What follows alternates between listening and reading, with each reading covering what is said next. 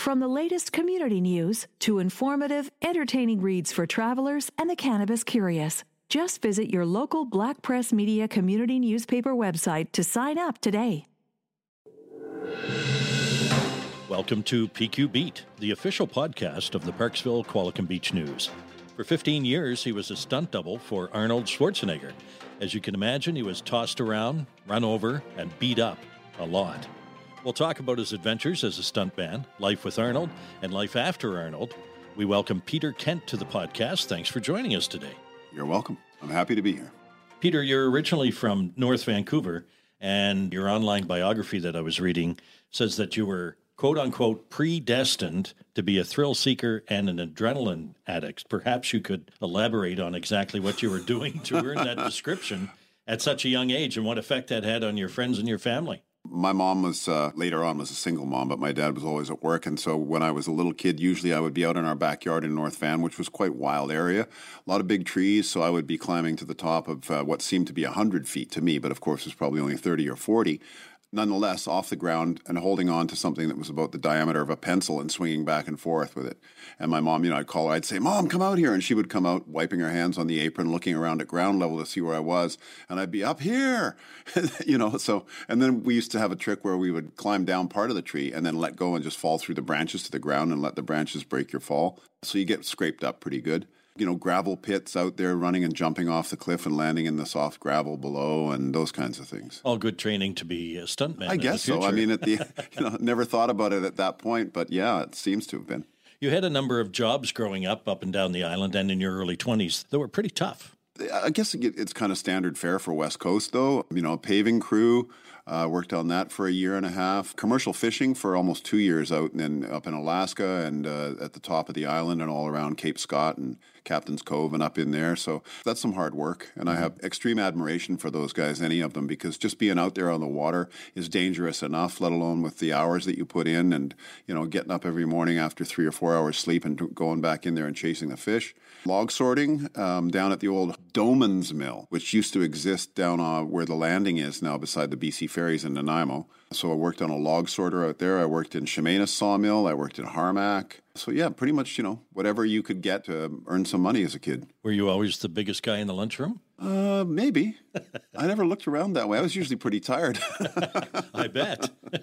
you get tired of all that, obviously, and in your 20s you moved to Los Angeles. So what prompted that? What made you decide to move to California? That was a series of events. So I started out in Nanaimo. I used to sell stereos because my background had been audio. I was a sound engineer on the road for Dion Concert Systems for a few years, supplying PA systems and you know, music and all that stuff. Then I went to work for Kelly Stereo Mart in Nanaimo.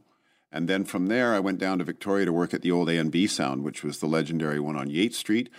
And it was about 83, and the market was doing rather poorly, and we were all on direct commission sales. So, you know, if you didn't make any money, you didn't eat.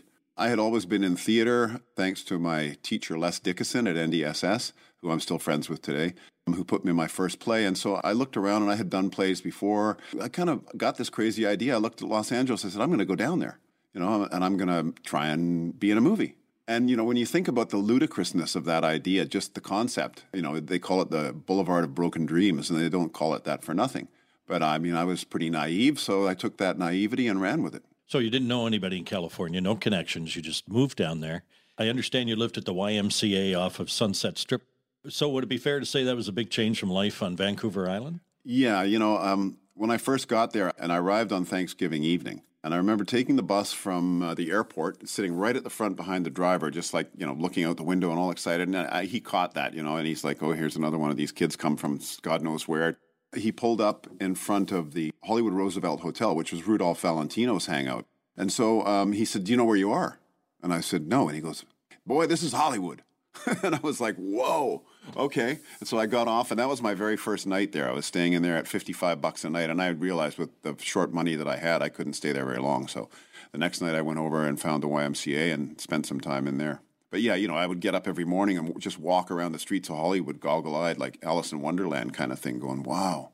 And you were obviously trying out for plays and TV shows. When I first got there, I really didn't know how I was going to do it. It was just a concept. And then suddenly I found myself in the quicksand. So what I did was every day I went out and found a little newspaper that I thought was like the industry Bible, but actually it was something some guy probably printed in his home and then put out at the 7 Eleven and it just had all these little mostly non-union shows and you could call them up so i would get a pile of change every morning and stand beside the payphone at the y and just feed quarters in and call all these numbers and eventually one day i found a company and they said well send us over a headshot well i didn't have a headshot i had polaroids back in the day i didn't have anything professional at all but i sent that to them and I came back one day and there was a phone message for me at the desk at the Y and it said, call this number. And I called them and they said, oh, by the way, we're doing this little movie called The Terminator.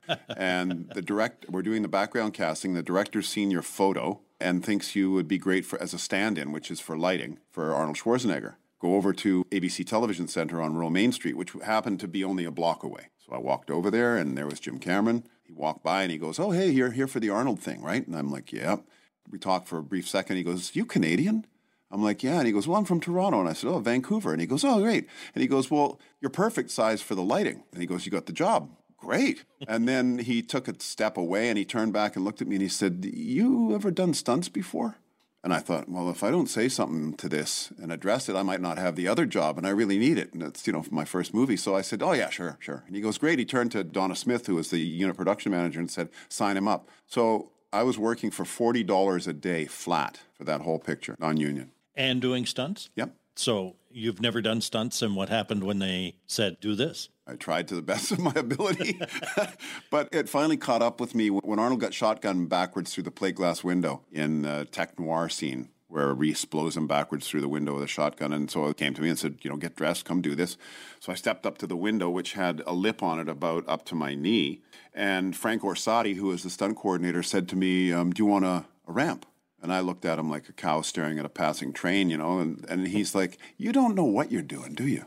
He goes, I've been watching you, you know, you're pulling it off, but you, you don't really have a clue. You never done And I'm like, Yeah, okay, I'm busted. I thought I was out. And he's like, Well, I'm putting a ramp in here for you because you've got to be able to step up high enough on the window that you don't catch your heels. Because if you catch your heels, you go right to the back of your head on the cement. And so, you know, he kept watch over me. Basically, he goes, I can't have you getting killed on my watch. That was the beginning of it. I just kind of got trained as I went along, which realistically is not the best way to enter the business. So was he with you for um, quite a number of movies? That was the only one. He was the one that helped me out the first time. And then when we did Commando, one of the guys who did the swinging across the Galleria on the banner, mm-hmm. I offered to do it. Of course, I had no clue what I was doing. I just said, "I'll do that." swing about because 85. I've done it in a tree in North Vancouver. swing about 85 feet, about uh, 70 feet above the deck on the concrete. But they had hired this guy named Bob Yerkes, who was a circus performer. He also ran the training facility for Circus of the Stars, which was an old TV series where they took actors and trained them to be circus performers. He admired my hubris and he said to me, Well, great, you know, I'm doing it anyway. And he did it in one take. Then he said, Come out to my facility that I have out in the valley and I'll train you went out there almost every day and we practiced trampoline and flips and high falls and all that stuff. And to his credit, Bob had set the careers of a whole lot of stunt guys. He had guys that would come out there that he would let live on his property and train them while they were there for free. So you worked on 14 films with Arnold Schwarzenegger over 13, 14 years. You must have had a few injuries. Oh, yeah almost been killed a time or two. There was probably many times when I should have been killed, and if I'd stepped off the curb one second sooner, would I have been hit by that bus kind of thing? Or if I hadn't, uh, I've been hit with a three ton shipping container 100 feet in the air, woken up peeing blood a few times and had to go back to work. so, yeah. In Terminator 2, you had a latex mold of Arnold's face glued on your face yeah. every day. Yeah. What was that like? Hideous. The, the thing was, it had never been done before, and I was the very first guy to try it out, so I was the crash test dummy. What happened was our makeup artist, Jeff Dawn, who I'd worked with and, and had worked with for all those films with Arnold and, and Peter Tothpal, his hairdresser, Jeff came up with this idea that they could make a mold which was the sum and difference of Arnold's and my faces, and then they would glue it on me. And so James Cameron said, Oh, this is a fabulous idea because then I can push him with a camera and Peter can do these stunts and no one can tell them apart. Put it on him six and a half hour job the very first time. So I had to sit still for all that time. Jim said uh, on the radio, Is it done? And yep, yeah, okay, get on the bike, Peter, and ride past the house. So I went and got the Harley and put the leather jacket on. And he came out on the front step and watched me go by. And I was like, Please don't give me a thumbs up. And he did. And so I was stuck in it for 66 plus days. They whittled it down to about four and a half hours to put it on, but still, yeah, it wasn't fun. Discover what's happening around our province with todayinbc.com. Sign up today to get the latest news right to your inbox and never miss the news that's important to you and your family. From community news in your neighborhood to what's happening in our province, your source for daily news is todayinbc.com. So let's talk about being a stuntman in general terms. Would I be correct in assuming that computer generated effects that they use today are a big part of today's movies and probably a lot of what a stuntman's job was in the past? It's interesting you bring that up because, yes, it's not like it used to be. There's a couple reasons for that. Back in our day, everything was done practically. So when I ran across the big rig in T2 and climbed up on the window and blew the window out, jumped to the side, we flipped the truck over, all that was done for real. 60 miles an hour, hands free. If I fell, I was dead. Nowadays, because it's cheaper, for one, they can do that, but it's on a, a, giant green screen stage. So they would light the green screen and superimpose the background on that. They would have the truck basically standing still with a fan on my back, and I would just run up there. So if I fell, it was, you know, no harm, no foul. Also far cheaper, right? You don't have to rent a physical location and spend the time to do all of that and run the risk. And Jim actually said, funny enough, to that stunt, two years later after T2 was released, they released the box set on DVD. And if you watch the making of on that disc, Jim actually says, I would never do that gag because Peter probably would have been killed. And I'm like, well, thanks for adding that two years later after the fact, right, Jim? Because it was. It was one of those things where if I fell, I was a dead man under the wheels of that rig. You worked with Arnold Schwarzenegger for 14 years. I'm guessing you guys became pretty close. It was funny because right at the start, when I first met him, was on the Terminator, and I walked into the set, and he was sitting in the corner, and he looked at me up and down, and he said, "Nah, too tall." And so I figured that, you know, that was the end of my job. And I turned around. He goes, I'm just joking. Sit down here and have a cigar. And, and it kind of started off that way. And then I started making coffee for him. And then one time he asked me to cook for him. And then he found out that I had an acting background. And so he used to get me to read with him because that way I could read the dialogue back for the other characters and we could do it in private. Mm-hmm. And then I became his acting coach, giving him tips on things that we could improve upon. Because at that point I was also working as an actor when I wasn't doing stunts. And so I became acting coach, confidant, ski partner, yeah, all of those things, and work out every day. I mean, I couldn't even escape it, even if I'd taken a beating on the set, mm-hmm. you know, on T2 getting pounded every day. And then he goes, Ah, Peter, we go to the gym now. I'm like, I can barely drag my butt back to the hotel. Did he make you do the same diet, the raw eggs and the whole deal? It depended on the day and, and what the movie was. I mean, it depended how much was being revealed. Mm-hmm. But I had to work out pretty hard to catch up with him, obviously. This is a guy who was Olympia several times when I first started working with him, I was only just basically at the beginning of my workout career. So I realized I had to catch up pretty quick. He proved to be a really great uh, training partner because uh, there was no mercy. You must have a fun story or two you can share. Given the amount of money that he had, we would be out shopping like we were in Mexico City when we did uh, Total Recall. We were walking around and, and looking at you know high end jewelry and um, and artwork and all that stuff. And he's like, "Peter, I like this painting. Buy it." And I'm like, "But you have you know, the Amex Black, which is unlimited, and you're asking me to buy, yeah, but it's back at the hotel. So I'd end up having to buy stuff for him on my card, and then once a month I'd have to go by his office and they'd reimburse me for it all. It sounds like you socialized with Arnold as well as uh, workout and whatnot. Pretty much. I mean, I was bodyguard to him on several occasions, you know, and driver, and, you know, we were in the gym, The uh, restaurant every morning. We'd work out, then we'd go have breakfast, and then sometimes we'd go back to his place. So if you're working out and then you're going for breakfast, maybe you can tell us what that breakfast looked like because I'm sure it had a few more carbs in it than mine. There's a place called the Firehouse in Santa Monica, which was an old converted firehouse, and now it's a restaurant famous for the bodybuilders that go there. And so it would usually be like oatmeal and then three or four egg white omelet, toast on the side of that. So yeah, pretty clean though. No bacon? Once in a while. well, I would order the bacon and he'd pretend he wasn't going to order it and then he'd steal it off my plate. I heard you mention uh, the word cigar as we were chatting along oh, yeah. here, and and I saw Arnold on the cover of Cigar Aficionado yeah. some years ago, and at that time I was uh, coveting Cohibas. Mm-hmm. So, uh, did you share the love of cigars as well? I did. Funny enough, when I first met him, I was smoking Old Port cigarellos, which he found quite offensive, and in truth, they are rum soaked, wine dipped, or whatever it was. I forget the the adage now. I remember him the first time, and he pulled a cigar out of the box and stuck it in my mouth and made me light it up. And of course, they were all Cubans at a time when in the U.S. you weren't supposed to have any association with Cuba or get Cuban cigars for that matter. Speaking of cigar aficionado, I remember over the years going with him once in New York when we were shooting there into the office of cigar aficionado and hanging out with the CAO who had massive walk-in humidor, you know, the size of this room. And another time was uh, Maria went to interview, his wife Maria Shriver went to interview Fidel Castro in Cuba on Arnold's private jet, back when you weren't even supposed to go to Cuba. So when she came back, Fidel apparently had been told by his doctor that he couldn't smoke cigars anymore, that he was supposed to stop. So he had, uh, they're called Trinidad, and they were his private brand. So four boxes of Trinidad's came in. You can imagine the value of those cigars. Uh, not only were they expensive cigars to begin with, but they were from Fidel's private stock. So I managed to get a few of those. From the latest community news to informative, entertaining reads for travelers and the cannabis curious, just visit your local Black Press Media community newspaper website to sign up today. What did it mean to you to become the first Canadian inducted into the Hollywood Stuntmen's Hall of Fame? It's a super nice honor. And, you know, in truth, I didn't really expect it. It was one of those things where my wife actually th- said, You should be in there. And I thought, um, I guess so. I really wasn't looking for it. And then uh, talked to um, the president of the association, and he said, Well, what an oversight this is. Of course, you should be for all the motorcycle work and that you did in Terminator 2 and the truck transfer and the bike jump and all of those things. You know, I'm pretty much the only guy that's in there from Canada. So, yeah, it's quite the honor.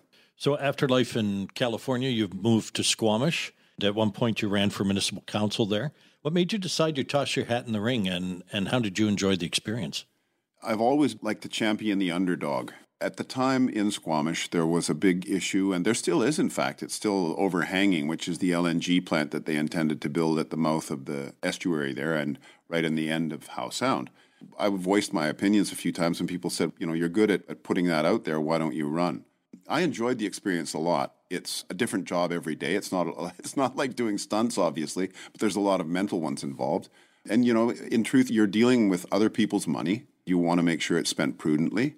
You're elected by the people. And the reason that they're in that seat is because people trust them and they want them to listen. Mm-hmm. And so I think that's one of the key things is being able to just sit and say, okay, yes, I mean this is this is what we need to do and this is what I've been directed to do, so that's what I'm doing. How did you meet your partner? And tell me about getting engaged. I met her the day after my mom passed away. So I had my dad had passed away in 89 when I was on Total Recall of Mexico. Then my mom passed away in 2005. And so the next day, literally, I went into the coffee shop in Parksville and my wife was there and we hit it off. She was taking her nursing degree. I said, When you pass, we'll go to Italy. And when we were in Italy, I proposed to her on the Bridge of Sighs in Venice. We went to Squamish right after we got engaged. Then we spent 14 years there. We have twin boys you know, it's one of the greatest things I think ever being a dad. Yeah, and then you know the time that we spent there, she worked in that hospital, and then we came back over here in 2018 because she has family here. I have none. Mm-hmm. Literally, the day that my mom passed away, I was the only guy in the world by myself, and then the next day, suddenly, I have this massive expanded family full of lunacy. It's been a great ride. Just shortly after you arrived here, your wife, who is a nurse, was uh, put in a very unique position with COVID. Right when COVID first hit, and she was on, you know, a frontline worker the exposure was a big concern for all of us and you know not getting it into the family or the kids or the in-laws or any of that. So the in-laws had a trailer we put at the side of the house and she lived in that for several months just t- trying to self-isolate. So i would bring out food and stuff and put it on the steps and we'd talk through facetime. And because it was a bit of a scary time we, we, nobody really knew what we were dealing with. It hasn't gotten a whole lot better. I guess at this point now it's sort of well it's part of life so we always ask this question on this podcast whenever we can. I'd like to know if there's any wisdom that you'd like to pass along to the younger generation. Well, I think if I can impart one thing, to follow your dreams and to not give up. I think that's a real key piece. A lot of times people get, you know, uh, certain issues come at you in life and you quit. And you never know what might be around the corner if you just don't take that step. And if you just go that little extra mile or whatever it takes and not quit, I mean, literally, I would not have had that experience with Arnold if I hadn't just said, I'm going to get on a plane and fly to LA. As crazy as it may have been, whether it's the arts or whatever it is you're doing, follow that and just see where it takes you and don't quit. And being true to yourself. As they say in Hamlet, to thine own self be true. Thanks for dropping by, Peter. I appreciate it. That's this edition of PQ Beat. If you have comments or suggestions, we'd like to hear from you. You'll find our contact information on our website, pqbnews.com.